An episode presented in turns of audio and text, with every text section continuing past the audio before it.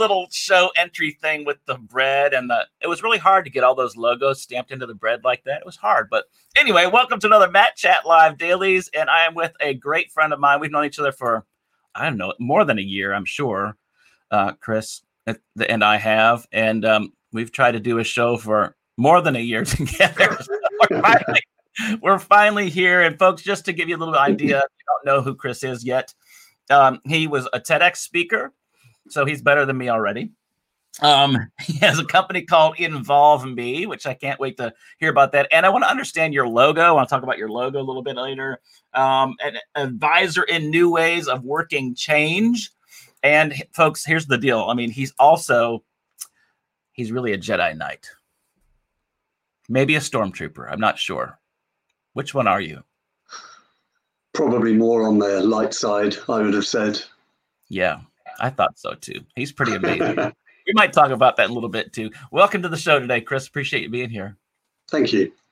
Yeah, yeah. So, all right, why don't you give like the real version of Chris Bramley that's uh, much better than what I would say to folks? Uh, I'm I'm I'm terrible um, with explaining stuff in like an elevator pitch, but uh, there, there, are basically there are a number of things that I, I, work on, and that's part of working on myself. It's also part of helping people and helping companies. Um, so really, the three core areas are learning. That learning is is my biggest thing. Right, humans are learning machines. We're here to learn every day. There are opportunities every day. We are remarkably good at ignoring those opportunities a lot of the time. Um, yeah that's where you get complacency and all sorts of other things, right? So learning is a really big thing for me. Um, but it actually underpins pretty much everything else that we do um, in business and our personal lives. You know, so you've got things looking at kind of engagement and how we interact with each other, and uh, some of the kind of decision making, narratives, personal stories, all this kind of stuff. So that's really useful for companies and individuals. And then, kind of the second side to that, or another part to that, is um, I work with complexity theory, so complex adaptive systems theory. Um, the one that I work with is called Cynefin. Yeah, it's, it's it's it's not as bad as it sounds. Like I like to use the long title, so I sound super impressive. And you know, when I say it with my Star Wars bad guy voice, it, it sounds even more impressive. Um, but, yeah, so so complexity theory is actually um, it's just about how humans make decisions and how we kind of understand the world around us and how we try to order things around us. Um, and we've done this, you know, throughout, well, all of the time we've been around, basically. We look at the world and we look at what's going on. And, you know, this is how we kind of learned to collaborate. We said, I want to order this world around me to suit me or to suit us. And after a certain point, you need other people to help you do that, right? Which is where tribes come into it and, and all sorts of other stuff. So, complexity theory is really about how do we make decisions? How do we think about things strategically? How do we innovate? How do we disrupt things? How do we find new pathways to success? You know, how do we douse our, our real context and understand where we really are? So that's yeah, pretty. That's, that's pretty amazing stuff for sure. Um, and I think one, one of our conversations not too long ago, I uh, created a new um, tool called the Fifth Gear, which is the conscious competence of unconscious competency. So it's a way to unpack that in the four stages of learning.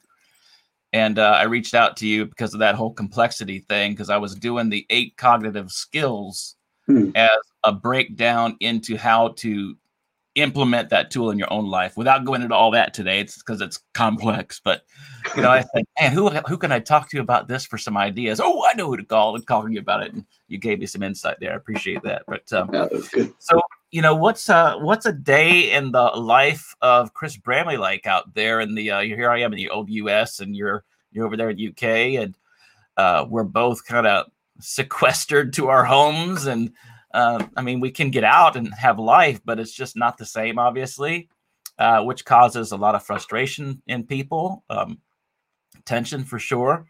Uh, things are just not, uh, well, I hate to say normal because people use that word too much, but things just feel different. You know, how about that? So things just feel different, and some folks just don't know what to do with it, right? So I think you you have the opportunity to speak into that a bit, though, don't you? Yeah, I mean, we, we are very much in a new or facing a new paradigm. You know, it, it's the the only constant in life is the fact that change happens, pretty much, or taxes yeah. and death, however you want to look at it. Um, but um, you know, the, the, one of the problems that we have as, as humans who like to order the world around us, who like to explore better ways of doing things or whatever, we, we love all of that stuff. But, you know, one of the first things I said in my TEDx is, you know, we are basically one of the most adaptable creatures on the planet and we excel at change, but we kind of hate it, even though we say we like it and we do like change. We also love comfort and we get very easily complacent and we build up patterns around this right? So humans humans create patterns that mentally in terms of rituals in terms of you know how we live whatever we do. We like to get up at the same time every day. We like to kind of do the same thing our morning ablutions and whatever else. And you know it, it's we're very strange creatures because we're not we don't only have these aspects but we've also got the fact that we are these fiercely competitive lone individual creatures for like yes i'm a lone wolf and whatever but actually we love to do things socially as well. Otherwise we wouldn't have what we call a society right? And, and we right. have modern societies. Or facebook. Yeah, yeah exactly right? But we, we, we form tribes um, and we do this pretty unconsciously. So at the moment coming back to what you were asking me you know what, what do i do? What do i see? At the moment the US and the UK both have their own peculiar brands of chaos in, in various areas, I think. Um, although it's kind of not so much chaos anymore. Like you, you can't, so in complexity theory, you can't remain in crisis or in chaos indefinitely. Like the, you look at it like this: the waveform collapses at some point, and order will emerge because there will always be some form of equilibrium that, that comes out of out of chaos, right? When a building is falling, it's chaos and everything's going everywhere, but eventually every piece will come to rest where it does. That mm-hmm. doesn't mean it's good or bad, but it'll end up where it does. And then you've got to work out ways of, I don't know, digging yourself out or cleaning it up or whatever you're doing. Um, yeah, I guess it would be bad if a piece of the ceiling fell on your head, but that's a whole other story. that, yeah, that, that wouldn't that wouldn't be. Uh, so one of the things I like to say is there is no failure, there is only feedback. Um, some feedback can be terminal, I guess. Then, so, you know, as you fall off a cliff, I do rock climbing. One of the many things I do is, you know, um, and, and, as you're falling, and by the way, I'm terrified of heights, but as you're falling, um, you are getting feedback that what you did was not very good. And, and you, you probably don't have a lot of learning that you can do when you hit the ground. But if you survive, the likelihood of you doing it again is very low. Let's put it that way. Well, we've always, always that um, you know it's not it's not the fall that kills you. It's just the sudden stop.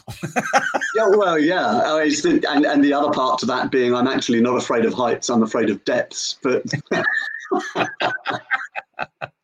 yeah that's pretty good. That's good. You'll find folks we have all kinds of little phrases we can throw back and forth with each other. It's so funny. So fun so fun. So what are some things you've been able to um i mean have I mean, there's a certain pattern that you obviously follow and a certain type of uh, mindset and mentality, a different way of coaching, things you've written out. Have you had to um, readjust anything in the past eight months or so? Or, you know, because in some cases, you don't really have to readjust. Somebody asked me uh, today in the LinkedIn message, like, "Hey, how you doing? And how have you been able to cope with everything in the past few months with everything going on?" I'm like, honestly, I just still do what I do. I just now do more of it. Right. So, mm. uh, but I have been able to do a few adjustments, obviously, because of certain things that we are experiencing at the moment. Um, but it doesn't mean the things that I thought of don't apply. So, you know, have you found some of those things in your case as well that some of the stuff can be used more, but now you found, wow, I can probably tweak this a bit more to speak towards this thing? Or, you know, how's that look for you? It, it's been very interesting, actually, because there have been some significant shifts in some aspects. So, for example, um, a lot of coaching previously was very much in person, was very much, you know, let's kind of um, meet up. And especially when I was doing stuff like, you know, agile coaching, lean coaching, like, you know, culture, um, kind of not redesign, redesign is the wrong word. Basically, everything that I've always done is sustainably helping other people discover their own pathways to success, which not every consultant coach does. And I think that there are fundamental misunderstandings across a lot of industries of what a coach actually is there for. You know, a coach really isn't there to do work. Like if you have a football or soccer or however you want to put it, uh, coach on the field, he's not the best player. He hasn't maybe the most experience, the, the best breadth and depth of understanding. But what a coach actually does is make the people who are the best even better at what they do. That's what a coach yeah. is there for. That's a great way to, especially in today's culture with, uh, you know, the whole COVID thing. Now, you have so many people that think, you know what, I'm going to be a coach. they just oh, yes. the, the, the, number of, of complexity in life coaches that have mysteriously appeared um, has been quite high yeah. in the last eight months, I'd say. And, and there's nothing wrong with it, but um, but I think that when that kind of it, what that's done is actually produce a, kind of a, a wall of white noise. Like you go on LinkedIn now, and it's it's very hard to actually reach people in the same way. So work has significantly shifted for me there because you know I was speaking to corporations at like C-suite level, at you know um, VP or director or whatever level it is, talking about how I could help with culture and how I could help with this and that, the other. And you now have people. There are so many people doing it and saying it and offering bits and pieces online and whatever. It's you know even if you have value, and, and many of us have value, it, it kind of gets lost a little bit in the noise. And that's a bit of a shame because when, when we're in a moment of deep uncertainty and you can offer ways to find new certainty, new ways of doing things, seizing the chance for radical change in the middle of radical change, you know, these kind of things, what that you need to do to survive. And a lot of people have come and said, you know, we can help you go back to how things were, which isn't really a thing at the moment. So it's very it's become more difficult to get the message across that actually adaptation. So there's a thing I, have got a little I've got lots of little drawings, but I've got a little diagram of of what agility is, right? Not so not capital A agile, but agility in in um, kind of overall. And you know, it's not enough to just respond or react. And response and react are slightly different, right? Reaction can be quite reflective, but a response can be quite measured. But for the purposes of this, responding, reacting. But you also have to have the ability to change or adapt and the ability to repurpose or exapt. And exaptation in biology is a radical repurposing of something that you already have. Anytime you upcycle a pallet into a coffee table, you're actually exapting something, for example. Right innovation. Yeah, and that, but that's where innovation comes from. You know, the when you look at, at stuff, super glue was never never designed to be a glue. It was originally designed to be a kind of acrylic type gun sight for guns in World War II, and it just stuck to everything. They were like, "Well, this is rubbish," and they kind of threw it away. and then in the seventies, they were like, "Well, maybe we can use this for you know aircraft canopies." And then um, one of the guys who was there stuck two prisms together and was like, okay, this is annoying. And then somebody else said, why is it annoying? We should really be selling this stuff as a glue. And that's where superglue came. And so superglue was a brand for a long time. It was actually the name of the, the glue right. itself. Yeah, now all innovation. adhesives, even if it's not super glue, everybody calls it super glue. Well, uh, how, uh, so I don't know how many people. Like the same thing.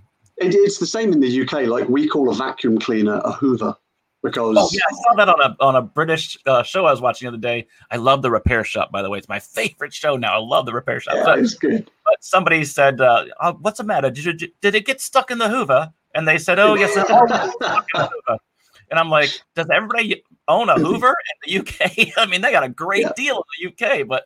Now you're telling me it's just what everybody calls a vacuum. So Hoover. Yeah, yeah. So, so Hoover is, is just a brand name, and yeah, you're used to calling it whatever the brand name is. That's so awesome. I just yeah. learned something new. Oh, that's cool. So, how have you been able to apply some of these things in what you're doing? Uh, because obviously, work is tough for a lot of people, and yeah. you're right. There's a lot of white noise, and uh, LinkedIn has been doing a lot of things to uh, to throttle back things on the on the platform, which has been quite annoying, I must say. But um, Agreed. They have, yeah, it's been quite quite annoying. Um, I I see what the greater purpose is. Uh, of course, they just rolled out a new new look, and they've got a few other things coming out now. They added stories here in the in America. Finally, they had it launched already over in, I think, India and other places first. But um, to me, it's like, oh, great! Now more stuff I need to keep up with as a content creator on LinkedIn, um, which is fine. But oh my lord! So there's so many things to do now, so much to show, so much to say, and everybody's doing this, everybody's doing that. And you and I both have a, a consulting and coaching business. Um, mm-hmm. So, how have you been able to adapt, or have you been able completely to adapt um, to this new vibe that's going on with all the noise and all the people? It's not. I don't care about competition. I don't care if I want people to be successful, um, but not at the point where my voice gets lost. You know, mm. and for some folks, um, I know for a fact that I talk to a lot of folks and they feel as if their voice is is lost or muffled or you know whatever right so i mean especially on linkedin i would i would say you know we're primarily here on linkedin all this show goes to uh, to all the platforms but primarily you know it's linkedin for me so mm-hmm. what, what's that been like for you especially as the kind of guy as you are with what you do and in your coaching and consulting it, it has very much been like shouting into the wind recently um, you know so uh, uh companies are throttling back in terms of getting people who aren't fully, you know, full employees in. Jobs are very scarce, obviously. So everybody, certainly in the UK, I don't know how bad it is in the US, but in the UK, coaching uh, and consulting, for example, was one of the few areas which it's kind of a, a, strange juxtaposition, really. The, the, UK government's been saying, look, things are, are, dire. We need people who can help businesses and who can really kind of, you know, get them to understand that things have changed and there's uncertainty. Uh, and then we're one of the few sectors that has just had zero help from the government at all, like mm. literally nothing. Um, and so that's been difficult because a lot of people are, are, struggling there. New clients are much harder to come by because companies are still, you know, it, it, it's a very understandable thing. When you are in a difficult situation, the last thing you're thinking is, oh, I should go and spend more money. But actually, sometimes you really do have to you need outside context you need somebody who can help guide you because so one of the things that i say i'm sure you've heard me say it many times right it, it's hard to navigate when you're too close to the sun it's just that half the universe is fire you know so you you really sometimes in, in in desperate situations you need somebody who can look at you and say from the outside here's where you really are and here's how you can move forward. Here are some emergent pathways. Here is some serendipity that you're not seeing, but it, it's going to require a little bit of work and change, and you're going to have to commit to this because if you, you know, if you just sit where you are, you're going to die. And a lot of companies are just sitting where they are. They're cutting even more redundancies, management team swap outs in crisis, and all the kind of responses that feel right but aren't right in this kind of situation. So for yeah. me, it, has been difficult because I've lost quite a, quite a few of my clients. Um, have just said we're we're just throwing all the stuff we were doing before to make ourselves better out the window because we're. I mean, I haven't said this, but I know why it is. They're, they're frightened, and especially when you look at people in charge of a company at a strategic level, you know, they've been taught for 150 years plus Taylorism, control, do things in a waterfall fashion, in a very ordered fashion, you know, cause and effect and blah, blah, blah. And of course, that's that most companies have never worked that way. Some have, but most haven't. It's been popular while it worked, and now it doesn't work. It the only pattern that they have to default to is command and control, is more micromanagement, is I need to be on every Zoom call because I need to make sure you're working. If you don't look busy, I'll give you something to do and all of this stuff. Now, the interesting thing is we've actually moved to a different paradigm now in terms of work, where for the first time, probably in, in industry, businesses have been forced to start looking at people in terms of the outcomes that they achieve, not the hours that they work and the output that they give. Mm-hmm. Do you achieve it? Because you can't monitor them at home 24 7. Although some companies are kind of installing software on laptops and whatever else, which is not a good way to go culturally. You've been in the for quite a long time. What are you doing in there? yeah, yeah, exactly. It seems to be a long toilet break. Are you? Light a match. Water for a while. Light a match. yeah, so then you get people doing things like, you know, turning the kitchen tap on and leaving it for 20 minutes so that it sounds like they just had a lot of coffee or whatever, whatever it is. like, my God, this person needs help. he needs a raise. we gotta help this person out. Somebody put him on a drip. I think he's dehydrated. no, no pun intended with the drip. So I think about a lot of, you know, you talk about corporations and I and, and I think that, you know, it's a bigger scale, but let's bring it down to uh, we call it America mom and pop shops, right? I'm sure you, mm. you may do the same analogy there, but for local small businesses, and for myself, I've owned I've owned several uh, local small businesses, and although I'm uh, yeah I'm an entrepreneur and I could I try to think outside of the box, you know, try to figure out different ways, but at some point you may just have to pull the plug on your dream because there's no business, no money, or not enough and you've you've social mediaed yourself out. Nobody reads the newspaper anymore. It's the radio is kind of useless. So, and that's expensive. So, you know, I mean, it's it's important to be creative, but honestly, there's folks that are just happen to say, I don't know what else to do. I I'm going to yeah. lose everything. Yeah, uh, and it's really frustrating for some folks that are really good people and they have good businesses and and they're loved by people in their communities, but not loved enough that they're all going to say, "We want to pay your mortgage this month or your rent this month." Or no, you know. no it, it's it's a very tough time, and I think part of this is kind of linked to the the business thing.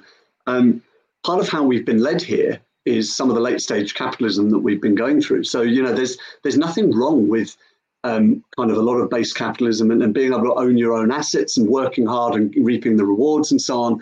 Um, I think there is something wrong when it starts getting to the point where the only value that exists is profit and mm-hmm. you know human values and all the other values just just vanish and it you know large corporations are quite happy to squeeze out the the mom and pop shops that yes. just yeah. can't compete and they can compete up to a point but where a, a large corporation has resilience only because of the fact it's now too large to die essentially um, you don't get that kind of resilience in a small business that's just just about making it month to month or week to week even you know so mm-hmm. it, it's it's very difficult and the other thing as well is that uh, I think we talked about this a little while ago. We we've also been, and I said this before the actual pandemic, but we're in the middle of a pandemic of um, toxic positivity, of the perfect happiness. Social media shows perfection. Here's me. Here's my Instagram. Here's how perfect I am and and you know uh, there are so many hollow phrases that we've just got used to saying. Don't worry about it. It'll be fine. Trust the process. Now i'm fine with all of these things appropriately but they get used as platitudes that have no meaning. And they start becoming a problem when you know sometimes being realistic is seen as negative and, and there's nothing wrong with actually being realistic because it lets you ground yourself and say here is where I really am, and what I need to do is start looking at the most positive way forwards from here. If you're denying where you are, that's not a good type of positivity. That's a that's a bad thing to to. That's an illusion.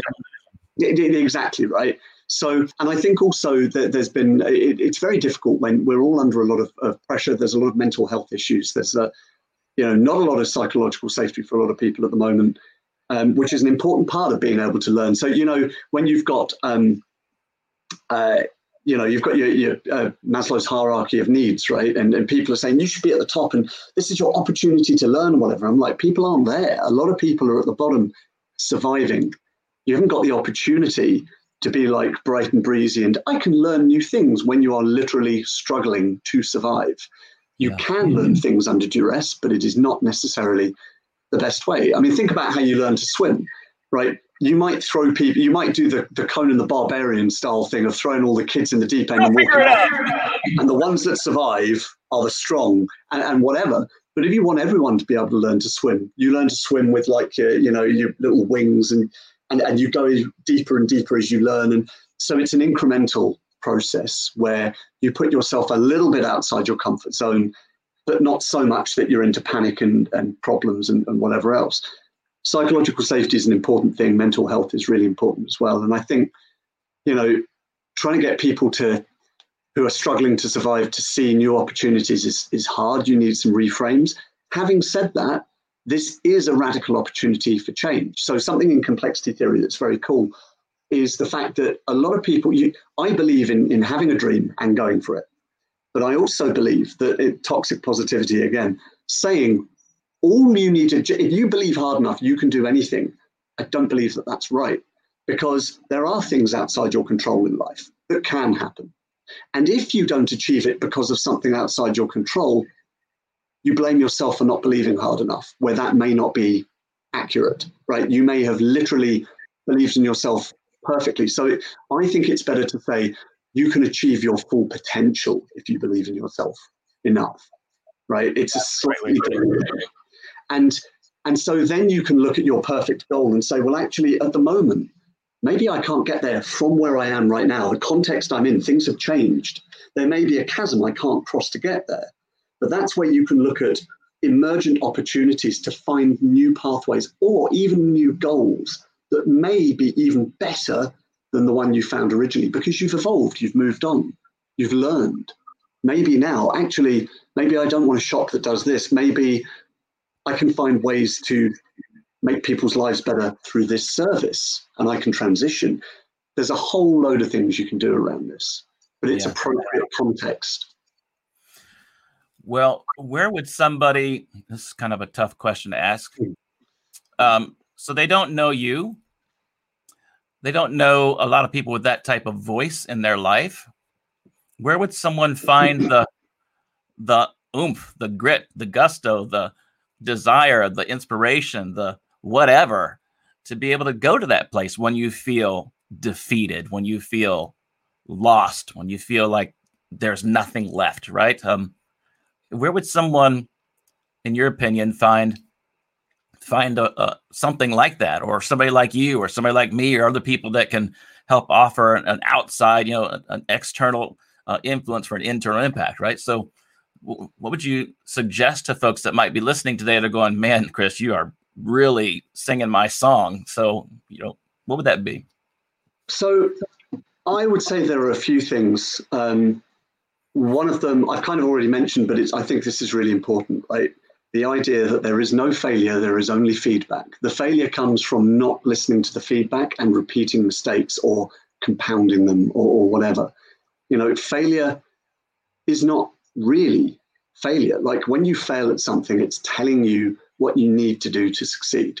So if you feel like you can't go anywhere and you need to do something, look at look at the failures not as you know don't don't necessarily look for mechan- We've been taught to look for mechanisms for success, which is fine, but you also should look at things um, as mechanisms for making failure transparent so you can respond appropriately so you can start working to fix what you've got. So having that kind of reframe you know things may not be good at the moment.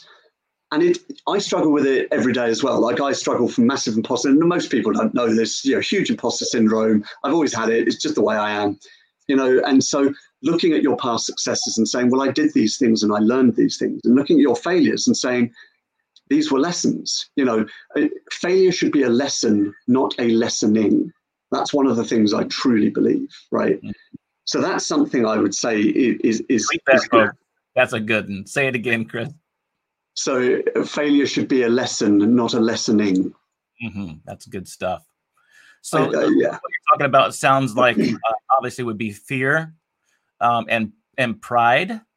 Mm. Um, I think probably those are the two strongest words for for someone who is not willing to uh, be transparent with failure or failure mm. in life. Um, and obviously there's ways to overcome uh, those two those two barriers right? So you know we just have a couple of minutes left. You know what would be a couple of things you would you would suggest if someone is wrestling with with fear and, or pride? You and by the way if you're watching or listening this today you know if it's you. If it's you and it's fear or pride i'm not telling you, you have to go online and post yeah matt that was me and blah blah blah. I'm just saying listen for just a second and maybe this will help, right? And Chris, I hope it's really good, whatever you're about to say.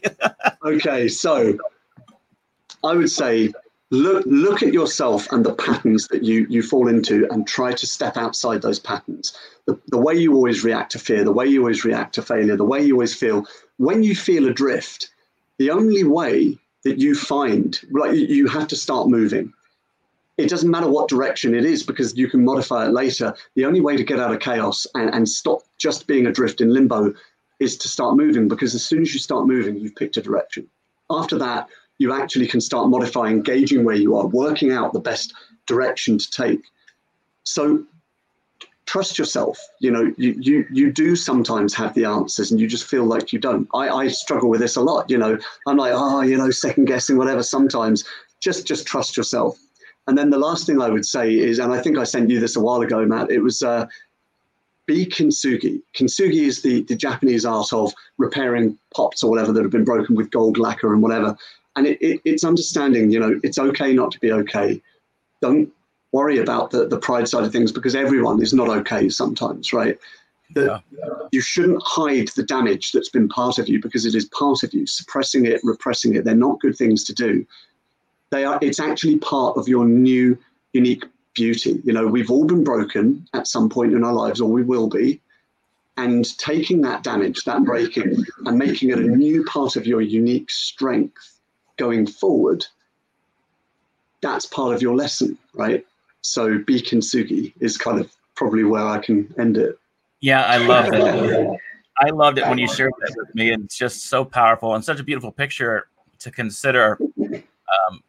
Actually, on the repair shop the other day, I saw an episode and they had brought in this uh, really incredible vase, vase, however you want to say it. It's probably about.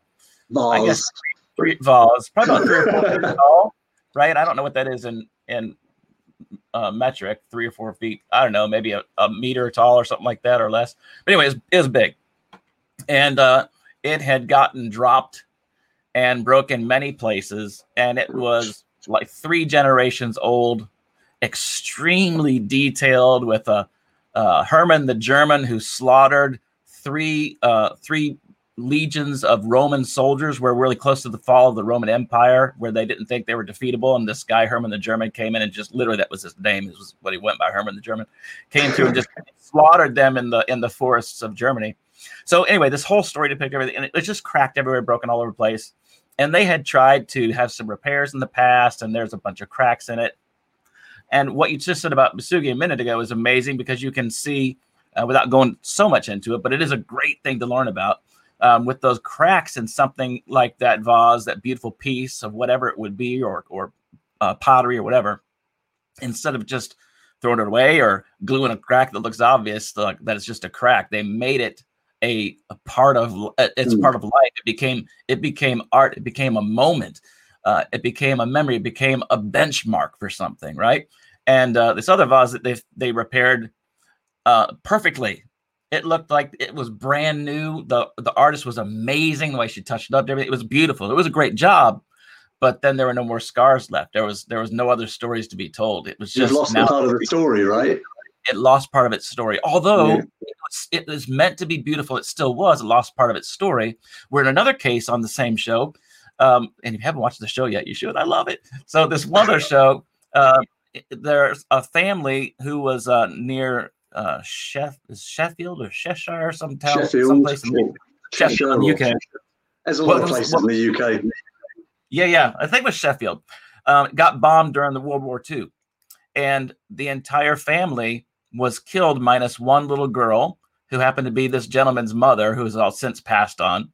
And the only thing that was survived the whole place was a music box that the mm. whole family used to have in the house that would play songs and they all listened to it brother sisters mother father and you know no television back then so they just had that as entertainment. So when the guy brought it back in he says i i don't want it i don't want it restored. I want you to keep all the scratches all the dents all the dings. I just would like it to be able to be working again and usable and they had to clean the guts because there's no other way to make a music music box work other than to clean it. But they just you know wiped down the box and when he gave it back to him at the reveal it was still a beat up old box. When you opened it up it played a beautiful song. It was amazing to watch this whole moment that that transpired. So i would think in some people's lives as we're kind of going over time here today my fault it should be less like the vase that was made perfect. And i understand why the the people wanted that but i think it's more like in in life it's more like that music box wouldn't you think but but think about the last thing you said there, making the vase perfect again. The cracks are still there.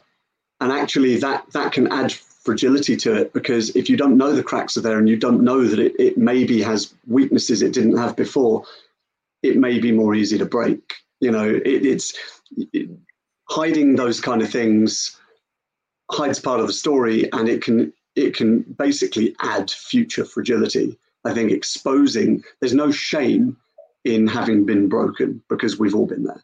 Yeah. Oh that's a i think that's a great place for us to end right there today. Yeah.